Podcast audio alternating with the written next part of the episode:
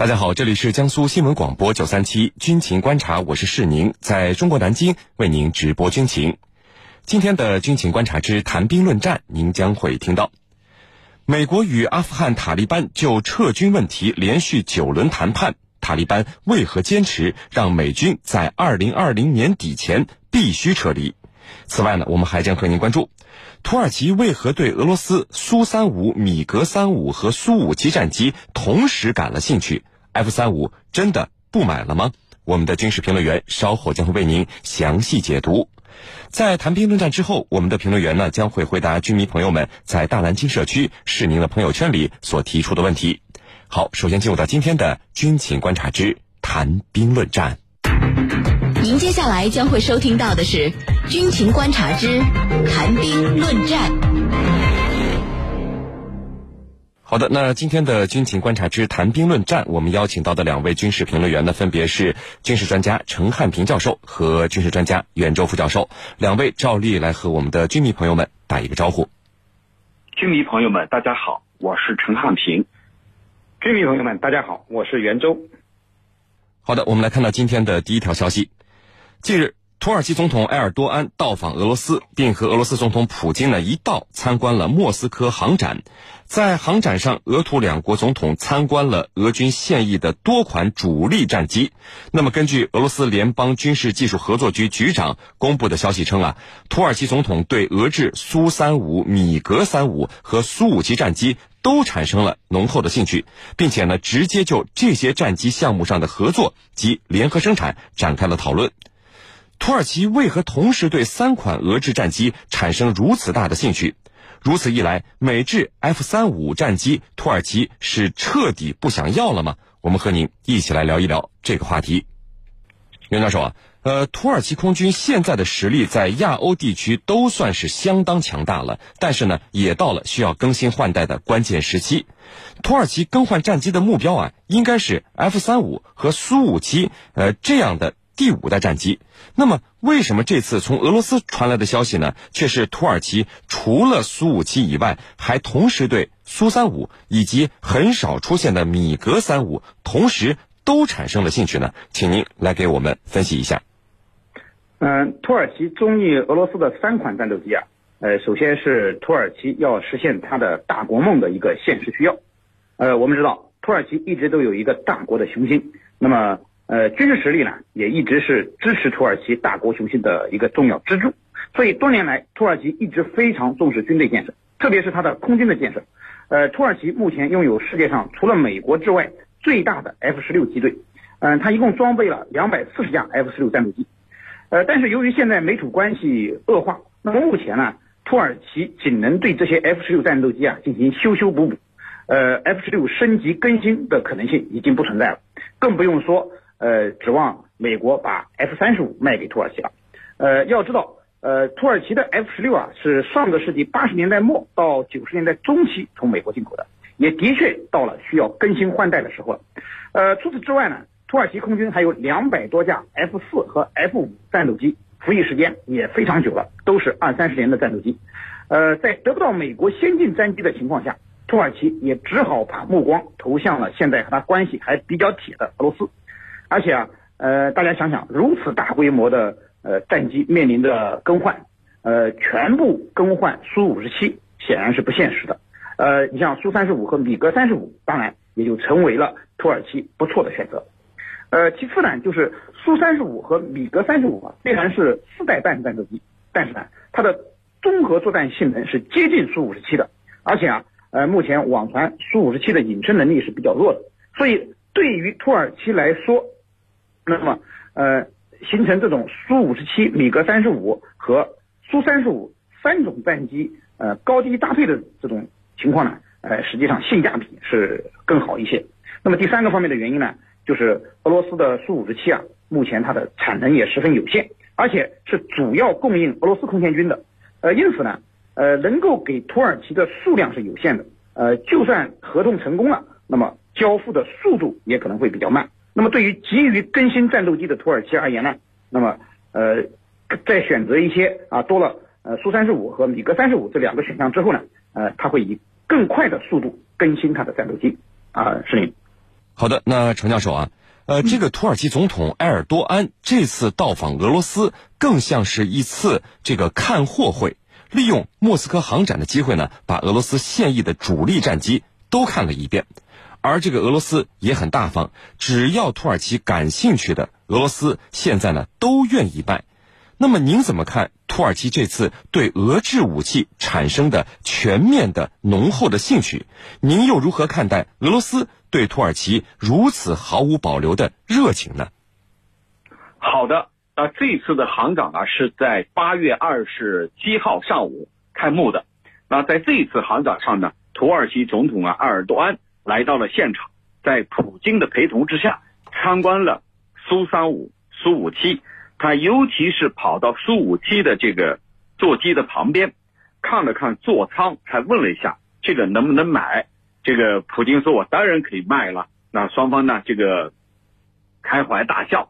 其中啊这个普京还掏出五千卢布卢卢布，就相当于大概五百人民币左右，买了很多冰激凌分给这个埃尔多安和他同行的几个部长吃。那么边吃他们边聊，就是关于这个苏三五、苏五七的事情。那么这样一个举动啊，我觉得从这个土耳其和俄罗斯这两个方面可以来进行分析。我们先从土耳其方面来分析，土耳其的这个做法与其说是做给世界看的，不如说是做给美国看的。那么这个话怎么去理解呢？也就是说，我现在跟俄罗斯的这种关系，我在这个航展的现场，就像你说的，更是一个订货会。我想买，那么俄罗斯肯定会卖，因此你美国看着办。你不是要把我逐出 F三五 计划吗？不让我购买 F三五 吗？那对不起，我现在有替代品，这个替代品就是苏三五、苏五七，现成的，它就在我眼前，我随时可以搞定。所以土耳其总统埃尔多安用了一句话，卖吗？这东西卖吗？普京说当然卖了。所以双方呢开怀大笑。这是从土耳其总统埃尔多安这个角度来讲的。我们再从俄罗斯总统普京这一方面来说，普京的这个做法让我们觉得他对埃尔多安可以说是有求必应，言听计从。为什么？其实这样做的目的就是前几天埃尔多安的一番讲话，就是在乌克兰在和乌克兰新总统泽连斯基会面的时候，对克里米亚半岛的归属他有一番讲话。这番讲话是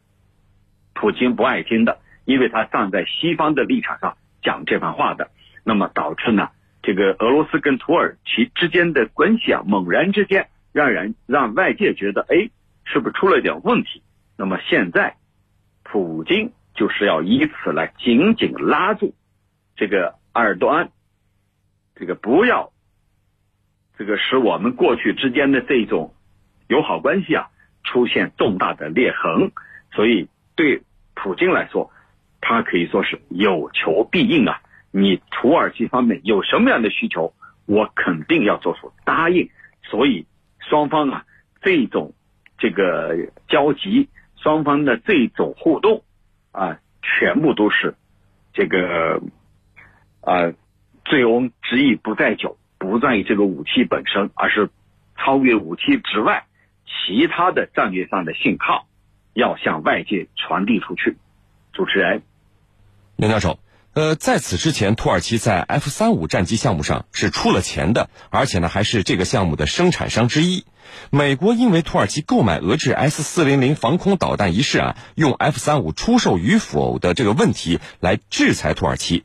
那么土耳其现在和俄罗斯就新型战机合作生产以及购买问题打得如此的火热，那么您认为啊，是否是土耳其放弃购买 F三五 战机的一个信号呢？有没有这种可能性？好的，呃，土耳其啊，的确是有可能放弃购买 F三十五 的。不过呢，并非土耳其不想买，而是美国人不想卖。呃，虽然说美土关系恶化，但是呢，土耳其仍然希望美国人啊能够生意归生意，政治归政治，履行承诺，将 F三十五 卖给自己。呃，一方面，正如您所说，在 F三十五 项目上，呃，土耳其也是参与方之一。在研发 F三十五 的过程中呢，它是投了真金白银的，而且啊。土耳其还为 F 三十五 提供了不少零部件。呃，现在被美国踢出 F 三十五 项目，就意味着土耳其经济上的损失，前期的投资可能都打了水漂。那么另一方面呢，就呃技术成熟度而言啊，苏 五十七显然是不如 F 三十五 的，特别是在隐身技术方面，土耳其实际上对俄罗斯的苏 五十七还是很不放心的。呃，外界一直说啊，苏 五十七就是拍扁了的苏 二十七，虽然机动性能非常优异，可惜呢隐身效果一般，五代机不隐身还能叫五代机吗？呃，美国呢也就是看中了土耳其对 F 三十五 的割舍不下，所以呢才拒售 F 三十五， 把土耳其踢出 F 三十五 的合作计划，呃，以此为要挟，让 F 三十五 啊、呃，让土耳其放弃 F 四百， 呃，所以说不是土耳其不要，而根本上是美国不卖，呃，不仅仅因为美土关系现在不好，埃尔多安不听美国的话，呃，而且呢还是由于 F 三十五 现在根本就不愁卖，你像英国、意大利、以色列、日本、韩国、新加坡、澳大利亚，美国的盟友都在排着队等着购买 F 三十五。那么这种情况下，美国当然会将不听话的土耳其往后放放了。那么土耳其现在和俄罗斯相谈甚欢，预购苏 五十七、F 三十五 和呃苏 五十七、苏 三十五 和米格 三十五， 实际上从某种意义上讲呢，也是在做给美国看，你不卖给我，我就不求你，呃，有人会卖给我。那么究竟最后买谁的不买谁的，最终呢还可能要看美土俄三方相互博弈的结果。不过从目前的情况来看呢，土耳其弃购 F 三十五，选购俄罗斯战机的可能性会大一些。那么土耳其这次军购啊，它的政治因素已经成为了决定因素。那么土耳其还有可能要求俄罗斯在叙利亚的某些问题上让步，以换取这笔军售大单啊，是你。那么程教授啊，现在土耳其与俄罗斯就苏 三十五、米格 三十五 和苏 五十七 战机同时展开合作、研制以及生产的讨论。那么美国会看着土耳其在下一代武器装备上全面倒向俄罗斯吗？土耳其和俄罗斯的呃这张合作的牌会不会成为美国松口制裁土耳其最有力的筹码呢？说说您的预判。好的。那么在这个土耳其购买俄罗斯的 S 四百 防空系统的这个过程当中啊，可以说美国是一再向土耳其敲出警钟，警告他你好自为之。但是呢，第一批已经顺利接收了，那么第二批就是第二个 S 四百 防空营装备的运输机已经到了安卡拉，开始降落安装了。也就是说，美这个土耳其根本没有在乎美国的这个所谓的警钟也好，警告也好。那么普京也就说了，说这一次啊，我们呃两个人我们谈到了苏 三十五 的合作，还有呢就是苏 五十七 方面可能存在的合作。普京说，我们之间的合作很多，哇，还有新型武器、新型无线电对抗系统等等。他说我们很多东西可以让土耳其感兴趣，不仅仅是购买的问题，我们还可以联合生产。那么这个联合生产恰恰可以说回应了美国方面的关切，而美国呢，它是一直跟土耳其在合作生产 F 三十五 的，在不久前呢把它逐出了 F 三十五 的计划。现在呢，美国设定了一个新的要求，什么要求？就是你什么时候把 S 四百 清除出你土耳其的境内，就是说你弄到境外去，我什么时候恢复F 三十五 共同生产计划。